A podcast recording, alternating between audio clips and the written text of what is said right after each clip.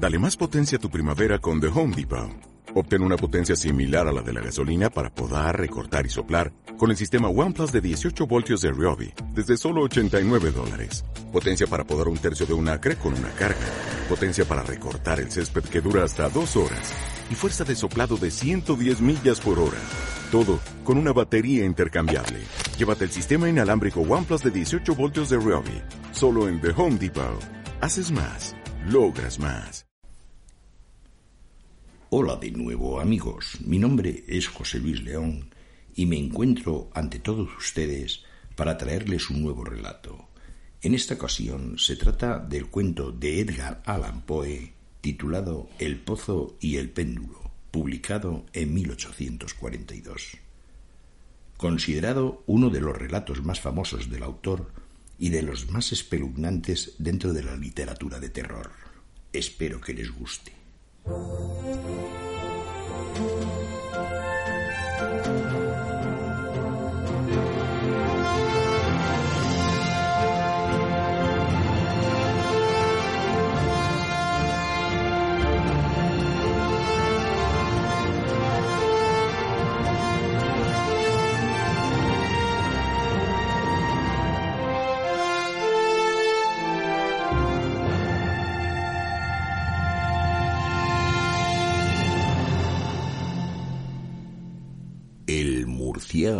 vagamundo les presenta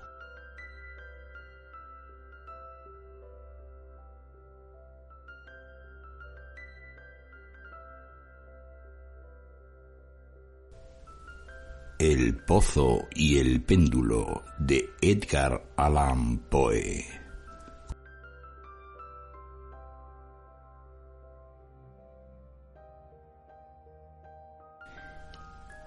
Estaba agotado, agotado hasta no poder más por aquella larga agonía.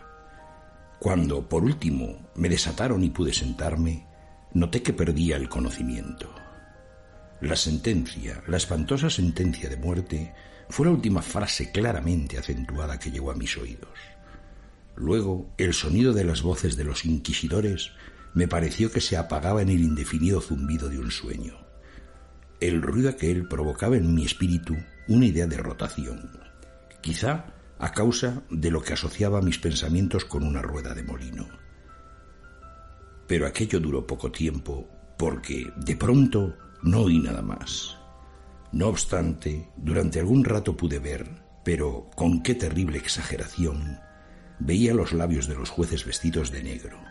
Eran blancos, más blancos que la hoja de papel sobre la que estoy escribiendo estas palabras, y delgados hasta lo grotesco, adelgazados por la intensidad de su dura expresión, de su resolución inexorable del riguroso desprecio al dolor humano. Veía que los decretos que para mí representaban el destino salían aún de aquellos labios. Los vi retorcerse en una fase mortal. Les vi pronunciar las sílabas de mi nombre y me estremecí al ver que el sonido no seguía el movimiento. Durante varios momentos de espanto frenético vi también la blanda y casi imperceptible ondulación de las negras colgaduras que cubrían las paredes de la sala, y mi vista cayó entonces sobre los siete grandes hachones que se habían colocado sobre la mesa. Tomaron para mí, al principio, el aspecto de la caridad, y los imaginé ángeles blancos y esbeltos que debían salvarme. Pero entonces, y de pronto, una náusea mortal invadió mi alma, y sentí que cada fibra de mi ser se estremecía como si hubiera estado en contacto con el hilo de una batería galvánica y las formas angélicas convirtíanse en insignificantes espectros con cabeza de llama, y claramente comprendí que no debía esperar de ellos auxilio alguno. Entonces, como una magnífica nota musical, se insinuó en mi imaginación la idea del inefable reposo que nos espera en la tumba. Llegó suave, furtivamente. Creo que necesité un gran rato para apreciarla por completo pero en el preciso instante en que mi espíritu comenzaba a sentir claramente esa idea y a acariciarla, las figuras de los jueces se desvanecieron como por arte de magia. Los grandes hachones se redujeron a nada. Sus llamas se apagaron por completo y sobrevino la negrura de las tinieblas. Todas las sensaciones parecieron desaparecer como en una zambullida loca y precipitada del alma en el Hades. Y el universo fue solo noche, silencio, inmovilidad.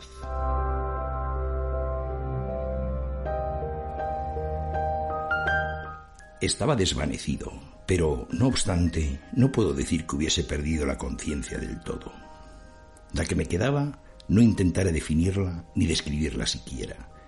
Pero, en fin, todo no estaba perdido. En medio del más profundo sueño. No, en medio del delirio. Eh, no, en medio del desvanecimiento. No, en medio de la muerte. No, si fuese de otro modo, no habría salvación para el hombre. Cuando nos despertamos del más profundo sueño, rompemos la telaraña de algún sueño. Y, no obstante, un segundo más tarde es tan delicado este tejido que no recordamos haber soñado. Dos grados hay. Al volver del desmayo a la vida, el sentimiento de la existencia moral o espiritual y el de la existencia física. Parece probable que si, al llegar al segundo grado, hubiéramos de evocar las impresiones del primero, volveríamos a encontrar con todos los recuerdos elocuentes del abismo transmundano. ¿Y cuál es ese abismo? ¿Cómo al menos podríamos distinguir sus sombras de las de la tumba? Pero si las impresiones de lo que he llamado primer grado no acuden de nuevo al llamamiento de la voluntad, no obstante, después de un largo intervalo, no aparecen sin ser solicitadas mientras maravillados nos preguntamos de dónde proceden? Quien no se haya desmayado nunca no descubrirá extraños palacios y casas singularmente familiares entre las ardientes llamas.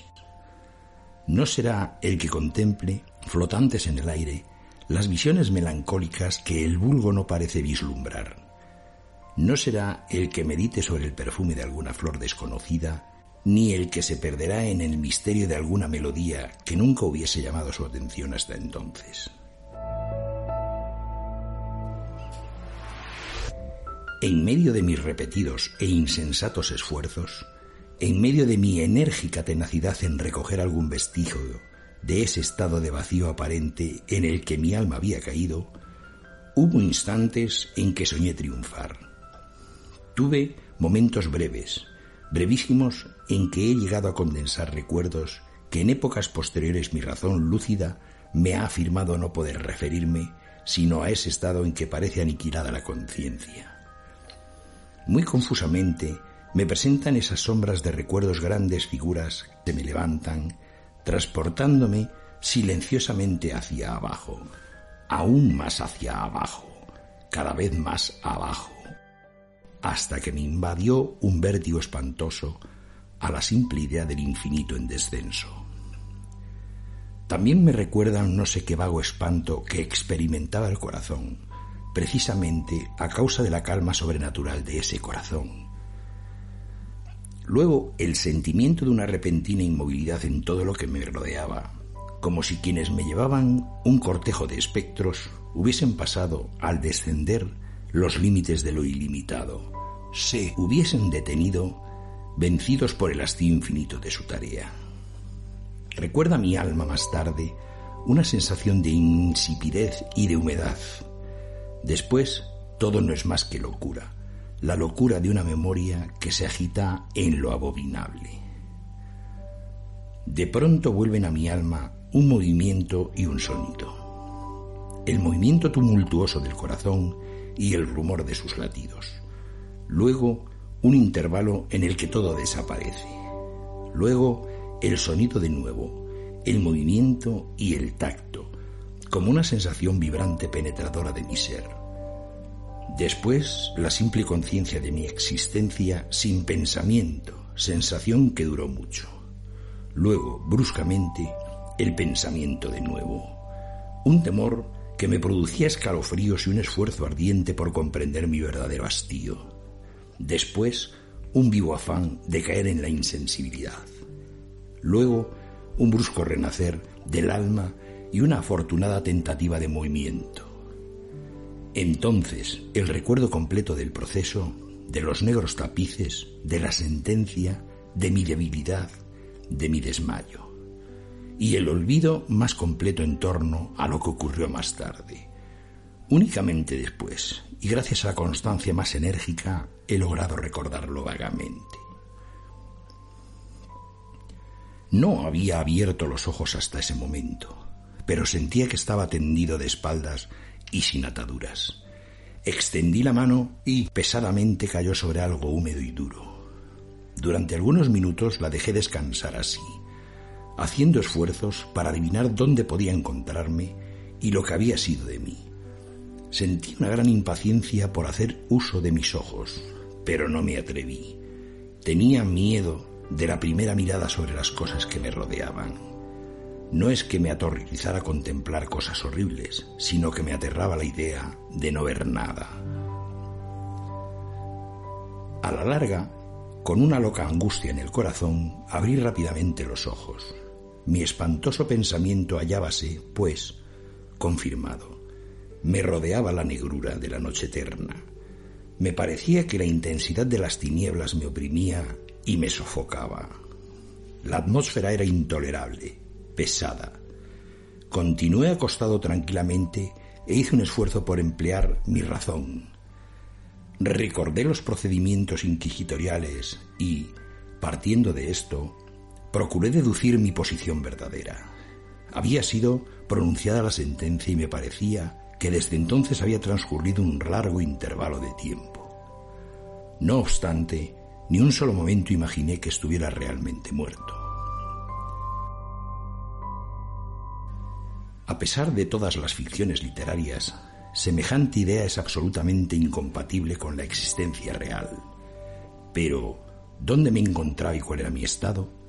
Sabía que los condenados a muerte morían con frecuencia en los autos de fe. La misma tarde del día de mi juicio, habíase celebrado una solemnidad de esta especie. ¿Me habían llevado acaso de nuevo a mi calabozo para aguardar en el próximo sacrificio que había de celebrarse meses más tarde? Desde el principio comprendí que esto no podía ser. Inmediatamente había sido puesto en requerimiento el contingente de víctimas. Por otra parte, mi primer calabozo, como todas las celdas de los condenados en Toledo, estaba empedrado y había algo de luz. Repentinamente, una horrible idea aceleró mi sangre en torrentes hacia mi corazón, y durante unos instantes caí de nuevo en mi insensibilidad. Al volver en mí, de un solo movimiento, me levanté sobre mis pies, temblando convulsivamente en cada fibra. Desatinadamente extendí mis brazos por encima de mi cabeza y a mi alrededor, en todas direcciones. No sentí nada, no obstante, temblaba a la idea de dar un paso, pero me daba miedo tropezar contra los muros de mi tumba. Brotaba el sudor por todos mis poros y en gruesas gotas frías se detenía sobre mi frente. A la larga se me hizo intolerable la agonía de la incertidumbre y avancé con precaución, extendiendo los brazos y con los ojos fuera de las órbitas, con la esperanza de hallar un débil rayo de luz. Di algunos pasos, pero todo estaba vacío y negro. Respiré con mayor libertad. Por fin me apareció evidente que el destino que me había reservado no era el más espantoso de todos.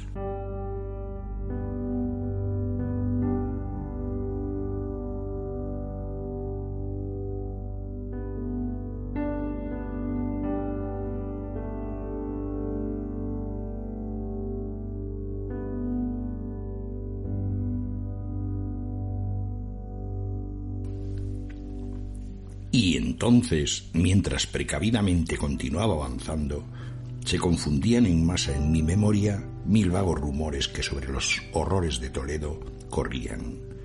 Sobre estos calabozos contábanse cosas extrañas. Yo siempre había creído que eran fábulas, pero sin embargo eran tan extraños que sólo podía repetirse en voz baja. ¿Debía morir yo de hambre en aquel subterráneo mundo de tinieblas o qué muerte más terrible me esperaba. Puesto que conocía demasiado bien el carácter de mis jueces, no podía dudar de que el resultado era la muerte, y una muerte de una amargura escogida. Lo que sería y la hora de su ejecución era lo único que me preocupaba y me aturdía. Mis extendidas manos encontraron por último un sólido obstáculo. Era una pared que parecía construida de piedra, muy lisa, húmeda y fría. La fui siguiendo de cerca, caminando con la precavida desconfianza que había inspirado ciertas narraciones antiguas. Sin embargo, esta operación no me proporcionaba medio alguno para examinar las dimensiones de mi calabozo, pues podía dar la vuelta y volver al punto donde había partido sin darme cuenta de lo que perfectamente igual había parecido la pared. En vista de ello, busqué un cuchillo que guardaba en uno de mis bolsillos cuando fui conducido al tribunal, pero había desaparecido, porque mis ropas habían sido cambiadas por un traje de grosera estameña. Con objeto de comprobar perfectamente mi punto de partida, había pensado clavar la hoja en alguna pequeña grieta de la pared. Sin embargo, la dificultad era bien fácil de ser solucionada. Y, no obstante, al principio, debido al desorden de mi pensamiento, me pareció insuperable. Rasgué una tira de la orla de mi vestido y lo coloqué en el suelo en toda su longitud, formando un ángulo recto con el muro. Recorriendo a tintas mi camino en torno a mi calabozo, al terminar el círculo tendría que encontrar el trozo de tela. Por lo menos esto era lo que yo creía, pero no había tenido en cuenta ni las dimensiones de la celda ni mi debilidad. El terreno era húmedo y resbaladizo. Tambaleándome anduve durante algún rato. Después tropecé y caí. Mi gran cansancio me decidió a continuar tumbado, y no tardó el sueño en apoderarse de mí en aquella posición. Al despertarme y al alargar el brazo, había a mi lado un pan y un cántaro de agua. Estaba demasiado agotado para reflexionar en tales circunstancias y bebí y comí ávidamente.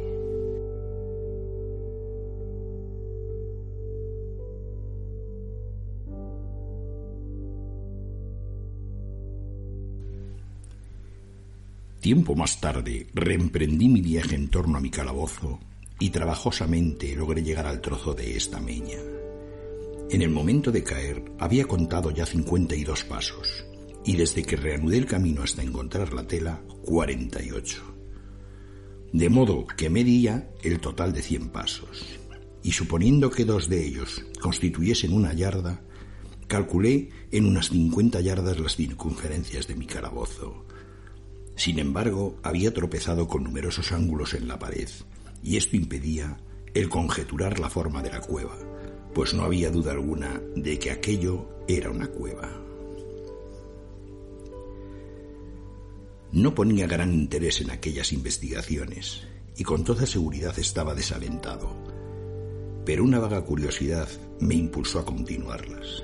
Dejando la pared, decidí atravesar la superficie de mi prisión, al principio procedí con extrema precaución, pues el suelo, aunque parecía ser de una madera dura, era traidor por el limo que en él había. No obstante, al cabo de un rato, logré animarme y comencé a andar con seguridad procurando cruzarlo en línea recta. De esta forma avancé diez o doce pasos cuando el trozo rasgado que quedaba de orla se me enredó entre las piernas, haciéndome caer de bruces violentamente. En la confusión de mi caída no noté al principio una circunstancia no muy sorprendente y que, no obstante, segundos después, hallándome todavía en el suelo, llamó mi atención. Mi barbilla apoyábase sobre el suelo del calabozo, pero mis labios y la parte superior de la cabeza aunque parecían colocados a menos altura que la barbilla, no descansaban en ninguna parte. Me pareció al mismo tiempo que mi frente se empapaba en un vapor viscoso y que un extraño olor a setas podridas llegaba hasta mi nariz. Alargué el brazo y me estremecí, descubriendo que había caído al borde del mismo un pozo circular cuya extensión no podía medir en aquel momento. Tocando las paredes precisamente debajo del brocal, logré arrancar un trozo de piedra y la dejé caer en el abismo. Durante algunos segundos presté atención a sus rebotes. Chocaba en su caída contra las paredes del pozo. Lúgubremente se hundió por último en el agua, despertando ecos estridentes. En el mismo instante dejóse oír un ruido sobre mi cabeza, como de una puerta abierta y cerrada, casi al mismo tiempo. Mientras un débil rayo de luz atravesaba repentinamente la oscuridad y se apagaba enseguida.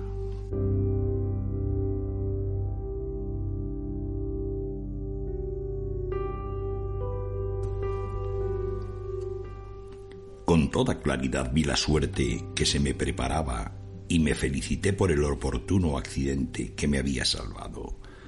Un paso más y el mundo no me hubiera vuelto a ver. Aquella muerte, evitada a tiempo, tenía ese mismo carácter que había yo considerado como fabuloso y absurdo de las historias que sobre la Inquisición había oído contar. Las víctimas de su tiranía no tenían otra alternativa que la muerte, con sus crueles agonías físicas o con sus abominables torturas morales. Esta última fue la que me había sido reservada. Mis nervios estaban abatidos por un largo sufrimiento, hasta el punto que me hacía temblar el sonido de mi propia voz, y me consideraba por todos motivos una víctima excelente para la clase de tortura que me guardaba. Temblando, retrocedí a tintas hasta la pared, decidido a dejarme morir antes que afrontar el horror de los pozos que en las tinieblas de la celda multiplicaba mi imaginación. En otra situación de ánimo hubiese tenido el suficiente valor para concluir con mis miserias de una sola vez, lanzándome a uno de aquellos abismos, pero en aquellos momentos era yo el más perfecto de los cobardes. Por otra parte, me era imposible olvidar lo que había leído con respecto a aquellos pozos de los que se decía que la extinción repentina de la vida era una esperanza cuidadosamente escurrida por el genio infernal de quien los había concebido. Durante algunas horas me tuvo despierto la agitación de mi ánimo, pero, por último, me adormecí de nuevo. Al despertarme, como la primera vez, hallé a mi lado un pan y un cántaro de agua. Me consumía una sed abrasadora y de un trago vacié el cántaro. Algo debía de tener aquella agua, pues apenas bebí sentí unos irresistibles deseos de dormir. Caí en un sueño profundo parecido al de la muerte. No he podido saber nunca cuánto tiempo duró, pero al abrir los ojos pude distinguir los objetos que me rodeaban. Gracias a una extraña claridad fulfúrea cuyo origen no puedo descubrir al principio, podía ver la magnitud y el aspecto de mi cárcel. Me había equivocado mucho con respecto a sus dimensiones. Las paredes no podían tener más de 25 yardas en circunferencia. Durante unos minutos ese descubrimiento me turbó grandemente. Turbación en verdad pueril, ya que, dadas las terribles circunstancias que me rodeaban, ¿qué cosa menos importante podía encontrar que las dimensiones de mi calabozo? pero mi alma ponía un interés extraño en las cosas mínimas. Y tenazmente me dediqué a darme cuenta del error que había cometido al tomar las medidas a aquel recinto. Por último, se me apareció como un relámpago de luz la verdad. En mi primera exploración había contado 52 pasos hasta el momento de caer. En ese instante debía encontrarme a uno o dos pasos del trozo de tela. Realmente había efectuado casi el círculo de la cueva. Entonces me dormí y al despertarme necesariamente debí de volver sobre mis pasos, creándose un círculo casi doble del real. La confusión de mi cerebro me impidió darme cuenta de que había empezado la vuelta con la pared a mi izquierda y que la terminaba teniéndola a la derecha. También me había equivocado por lo que respecta a la forma del recinto. Tanteando el camino, había encontrado varios ángulos, deduciendo de ello la idea de una gran irregularidad. Tan poderoso es el efecto de la oscuridad absoluta sobre el que sale de un letargo o de un sueño. Los ángulos eran sencillamente producto de leves depresiones o huecos que se encontraban a intervalos desiguales. La forma general del recinto era cuadrada Lo que creí mampostería parecía ser ahora hierro u otro metal dispuesto de enormes planchas, cuyas suturas y junturas producían las depresiones. La superficie de aquella construcción metálica estaba embadurnada groseramente con toda clase de emblemas horrorosos y repulsivos, nacidos de la superstición sepulcral de los frailes, figuras de demonios con amenazadores gestos, con formas de esqueleto y otras imágenes de horror más realista que llenaban en toda su expresión las paredes. Me di cuenta de que los contornos de aquellas monstruosidades estaban superficialmente claros. Pero, ¿qué colores parecían manchados y estropeados por defecto de la humedad del ambiente? Vi entonces que el suelo era de piedra.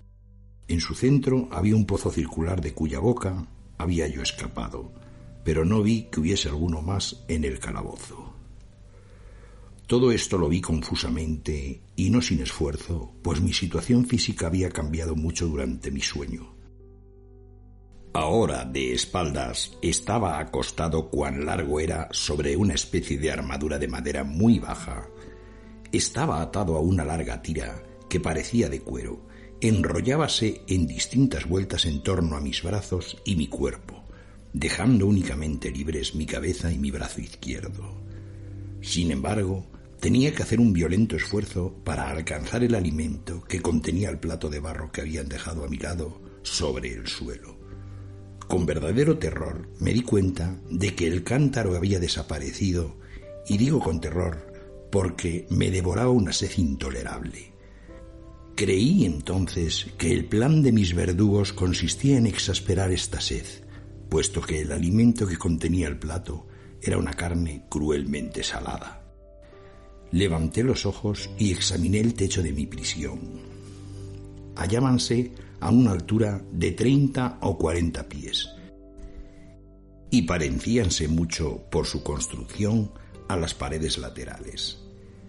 En una de sus caras llamó mi atención una figura de las que más singulares. Era una representación pintada del tiempo, tal como se acostumbra a representársele. Pero en lugar de la guadaña tenía un objeto que a primera vista creí que se trataba de un enorme péndulo como lo de los relojes antiguos. No obstante, algo había en el aspecto de aquella máquina que me hizo mirarla con más detención. Miraba mientras la observaba directamente, mirando hacia arriba, pues hallábase colocada exactamente sobre mi cabeza, me pareció ver que se movía. Un momento después de confirmar mi idea, su balanceo era corto y por tanto muy lento, no sin cierta desconfianza y, sobre todo, con extrañeza, la observé durante unos minutos.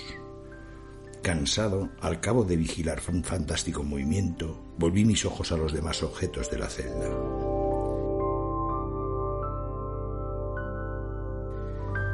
Un ruido leve atrajo mi atención. Miré al suelo y vi algunas enormes ratas que lo cruzaban. Habían salido del pozo que yo había distinguido a mi derecha. En ese instante, mientras las miraba, subieron a tropel a toda prisa, con voraces ojos y atraídas por el olor de la carne. Me costó gran esfuerzo y atención apartarlas. Transcurrió media hora, tal vez una hora, pues apenas imperfectamente podría medir el tiempo, cuando, de nuevo, levanté los ojos sobre mí. Lo que entonces vi me dejó atónito y sorprendido. El camino del péndulo había aumentado casi una yarda y, como consecuencia natural, su velocidad era también mucho mayor. Pero principalmente, lo que más me impresionó fue la idea de que había descendido visiblemente.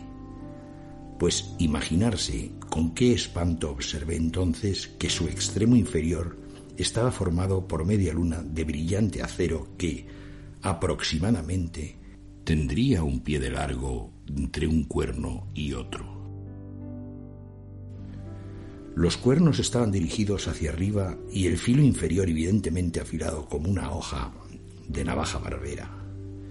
También parecía una navaja barbera pesado y macizo y ensanchándose desde el filo a una forma ancha y sólida se ajustaba a una gruesa varilla de cobre y todo ello silbaba moviéndose en el espacio.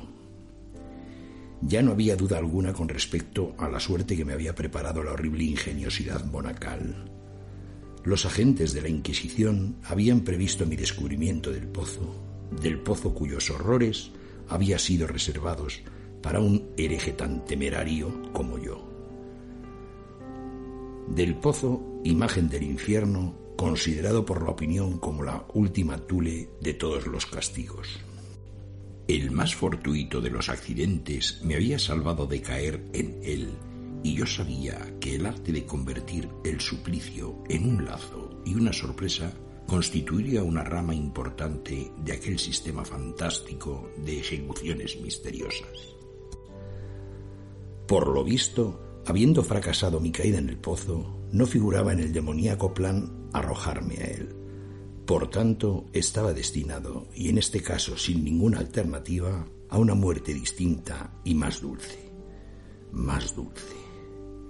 En mi agonía, pensando que el uso singular que yo hacía de esta palabra, casi sonreí. ¿Para qué contar las largas, las interminables horas de horror, más que mortales, durante las que conté las vibrantes oscilaciones del acero? Pulgada a pulgada, línea a línea, descendía gradualmente, efectuando un descenso sólo apreciable a intervalos, que era para mí más largos que los siglos. Y cada vez más, cada vez más, seguía bajando, bajando.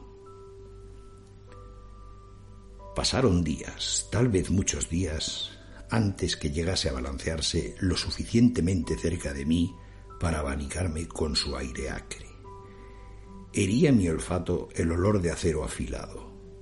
Rogué al cielo, cansándolo con mis súplicas, que hiciera descender más rápidamente el acero. Enloquecí, me volví frenético.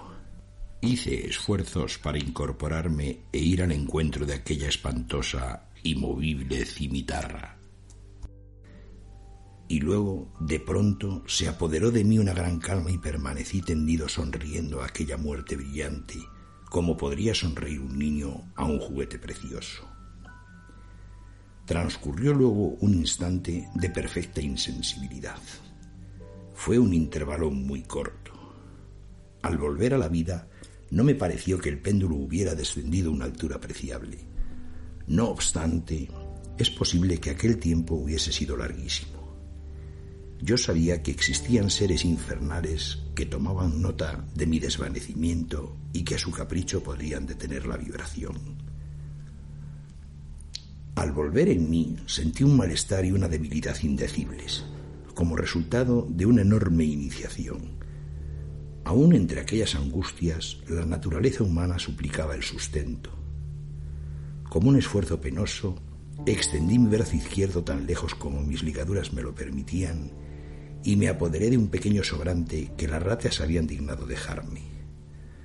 Al llevarme un pedazo a los labios, un informe pensamiento de extraña alegría de esperanza se alojó en mi espíritu. No obstante, ¿qué había de común entre la esperanza y yo? Repito que se trataba de un pensamiento informe. Con frecuencia tiene el hombre pensamientos así, que nunca se completan. Me di cuenta de que se trataba de un pensamiento de alegría, de esperanza, pero comprendí también que había muerto al nacer. Me esforcé inútilmente en contemplarlo, en recobrarlo. Mis largos sufrimientos habían aniquilado casi por completo las ordinarias facultades de mi espíritu, y yo era un imbécil, un idiota.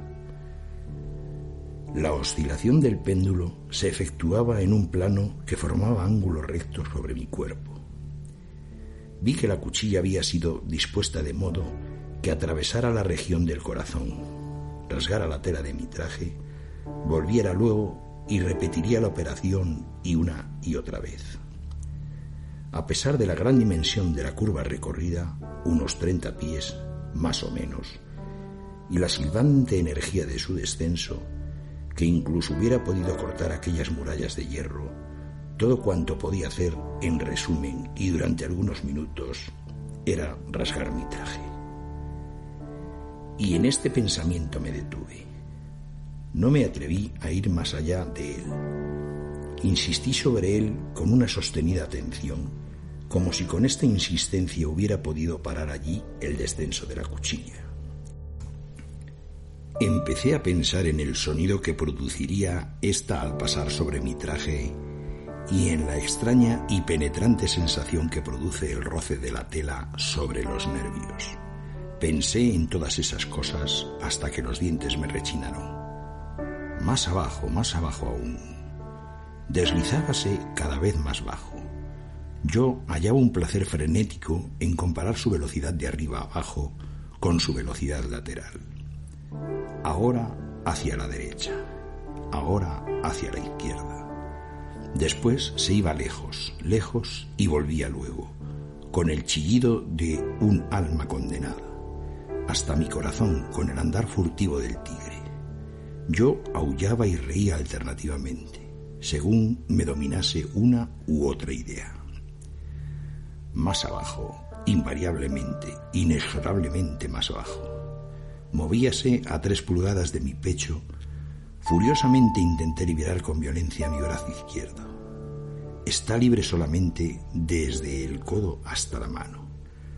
Únicamente podía mover la mano desde el plato que había colocado a mi lado hasta mi boca. Solo esto. Y con gran esfuerzo, si hubiese podido romper las ligaduras por encima del codo, hubiese cogido el péndulo e intentando detenerlo, lo que hubiera sido como intentar detener una avalancha. Siempre más bajo, incesantemente, inevitablemente más bajo. Respiraba con verdadera angustia y me agitaba a cada vibración. Mis ojos seguían el vuelo ascendente de la cuchilla y su caída con el ardor de la desesperación más enloquecida. Espasmódicamente cerrábanse en el momento del descenso sobre mí. Aun cuando la muerte hubiera sido un alivio, oh, qué alivio más indecible. Y, sin embargo, temblaba con todos mis nervios al pensar que bastaría que la máquina descendiera un grado para que se precipitara sobre mi pecho el hacha afilada y reluciente. Y mis nervios temblaban y hacían encoger todo mi ser a causa de la esperanza. Era la esperanza, la esperanza triunfante aún sobre el potro, que dejábanse oír el oído de los condenados a muerte, incluso en los calabozos de la Inquisición.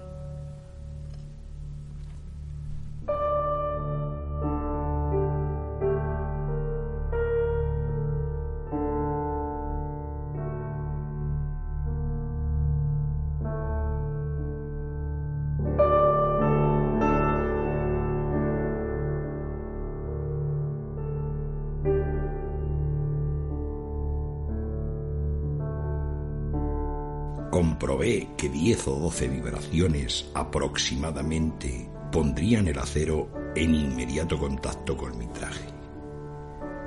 Y con esa observación entróse en mi ánimo la calma condensada y aguda de la desesperación.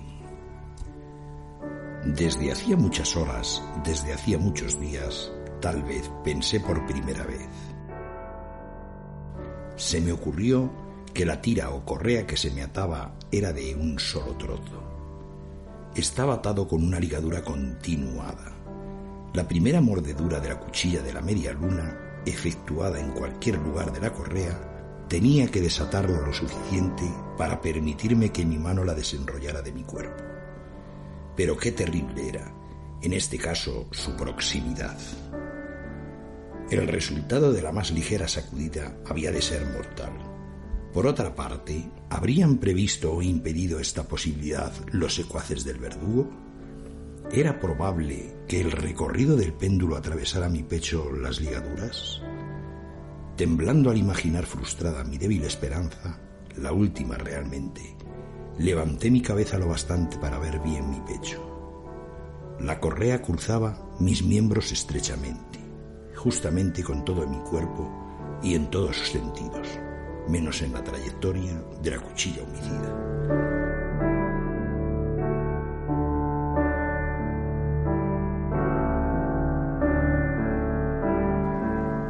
Aún no había dejado de caer de nuevo mi cabeza en su primera posición cuando sentí brillar en mi espíritu algo que solo debía definir aproximadamente, diciendo que era la mitad no formada de la idea de libertad, que ya he expuesto, y de la forma que vagamente había flotado en mi espíritu una sola mitad cuando llevé a mis labios ardientes el alimento. Ahora la idea entera estaba allí presente, débil, apenas viable, casi indefinida, pero, en fin, completa. Inmediatamente, con la energía de la desesperación, intenté llevarla a la práctica. Hacía varias horas que cerca del caballete sobre el que me hallaba acostado se encontraba un número incalculable de ratas. Eran tumultuosas, atrevidas, voraces. Fijaban en mí sus ojos como si no esperasen más que mi inmovilidad para hacer presa. ¿A qué clase de alimento pensé se habrá acostumbrado este pozo? Menos una pequeña parte, y a pesar de todos mis esfuerzos para impedirlo, habían devorado el contenido del plato. Pero a la larga, la uniformidad maquinal de ese movimiento le había restado eficacia. Aquella plaga, en su voracidad, dejaba señales de sus agudos dientes en mis dedos. Con los restos de la carne aceitosa y picante que aún quedaba, froté vigorosamente mis ataduras hasta donde me fue posible hacerlo, y de hecho retiré mi mano del suelo, y me quedé inmóvil y sin respirar. Al principio, lo repentino del camino y el cese del movimiento hicieron que los voraces animales se asustaran. Se apartaron alarmados y algunos volvieron al pozo. Pero esta actitud no duró más que un instante. No había yo contado en vano con su glotonería. Viéndome sin movimiento, una o dos o más atrevidas se encaramaron por el caballete y olisquearon la correa. Todo esto me pareció el preludio de una invasión general. Un nuevo tropel surgió del pozo agarrándose a la madera del escalón, y a centenares saltaron sobre mi cuerpo.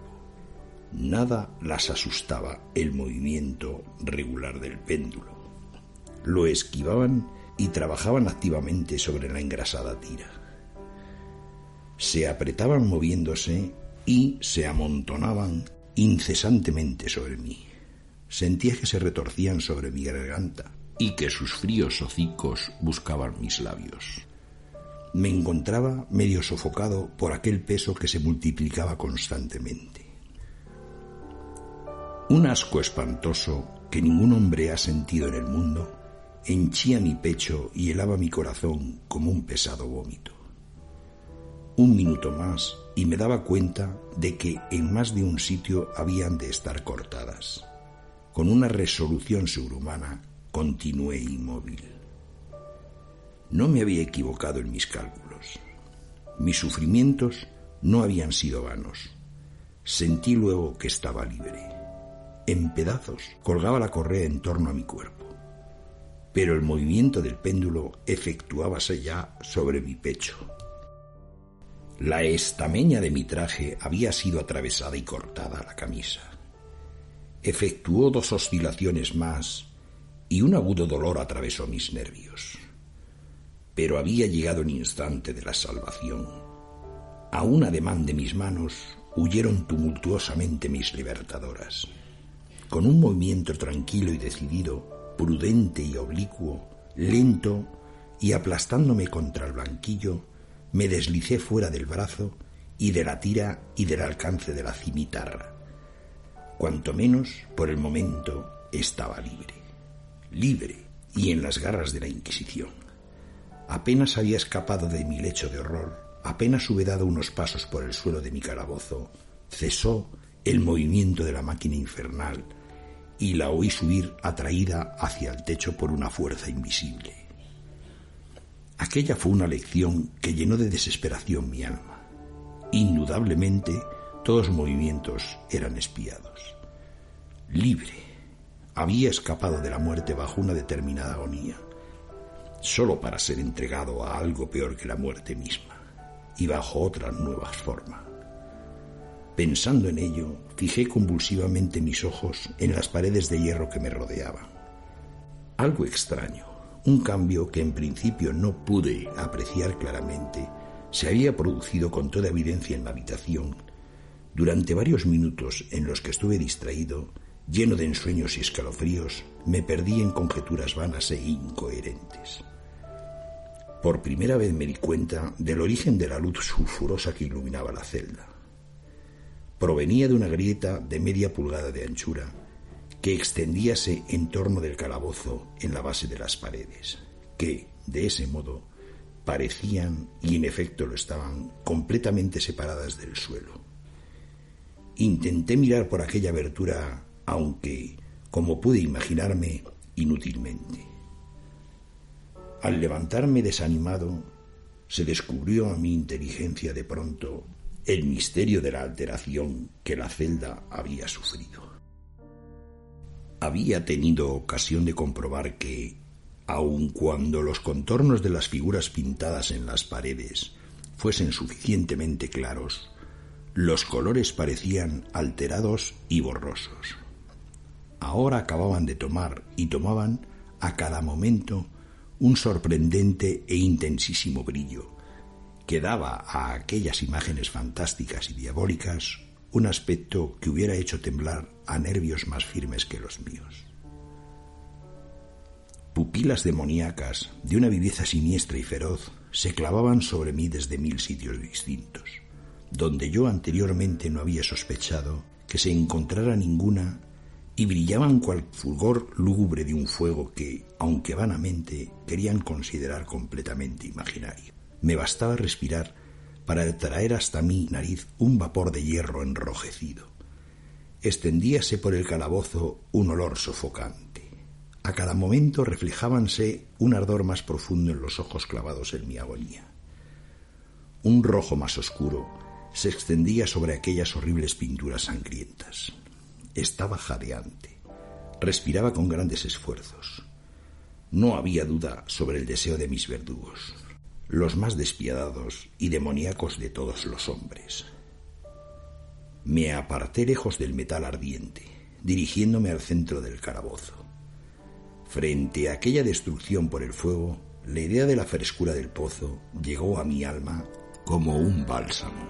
Me lancé hacia sus mortales bordes dirigí mis miradas hacia el fondo. El resplandor de la inflamada bóveda iluminaba sus cavidades más oscuras. No obstante, durante un minuto de desvarío, mi espíritu negóse a comprender la significación de lo que veía. Al fin, aquello penetró en mi alma, a la fuerza, triunfalmente. Se grabó a fuego en mi razón estremecida una voz, una voz para hablar. Oh horror, todos los horrores menos ese. Con un grito me aparté del broncal y escondiendo mi rostro entre las manos lloré con amargura. El calor aumentaba rápidamente y levanté una vez más los ojos, temblando en un acceso febril. En la celda habíase operado un segundo cambio y éste efectuábase evidentemente en la forma. Como la primera vez intenté inútilmente apreciar o comprender lo que sucedía. Pero no me dejaron mucho tiempo en la duda. La venganza de la Inquisición era rápida y dos veces la había frustrado. No podía luchar por más tiempo con el rey del espanto. La celda había sido cuadrada. Ahora notaba que dos de sus ángulos de hierro eran agudos y por tanto obstusos los otros dos.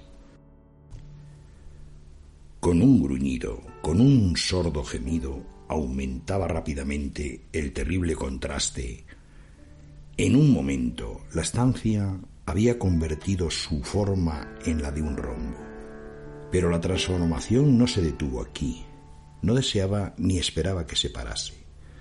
Hubiera llegado a los muros al rojo para aplicarlos contra mi pecho como si fueran una vestidura de eterna paz. La muerte, me dije, Cualquier muerte menos la del pozo. Insensato. ¿Cómo no pude comprender que el pozo era necesario, que aquel pozo único era la razón del hierro candente que me sitiaba? ¿Resistiría yo su calor? Y aun suponiendo que pudiera resistirlo, ¿podría sostenerme contra su presión? y el rombo se aplastaba, se aplastaba, con una rapidez que no me dejaba tiempo para pensar. Su centro colocado sobre la línea de mayor anchura coincidía precisamente con el abismo abierto. Intenté retroceder, pero los muros, al unirse, me empujaron con una fuerza irresistible. Llegó, por último, un momento en que mi cuerpo quemado y retorcido apenas halló sitio para él, apenas hubo lugar para mis pies en el suelo de la prisión. No luché más, pero la agonía de mi alma se exteriorizó en un fuerte y prolongado grito de desesperación. Me di cuenta de que vacilaba sobre el broncal y volví los ojos. Pero he aquí un ruido de voces humanas, una explosión, un huracán de trompetas, un poderoso rugido semejante al de mil truenos. Los muros de fuego echáronse hacia atrás precipitadamente. Un brazo alargado me cogió del mío, cuando, ya desfalleciente, me precipitaba al abismo. Era el brazo del general Lasalle. Las tropas francesas habían entrado en Toledo. La Inquisición hallábase en poder de sus enemigos.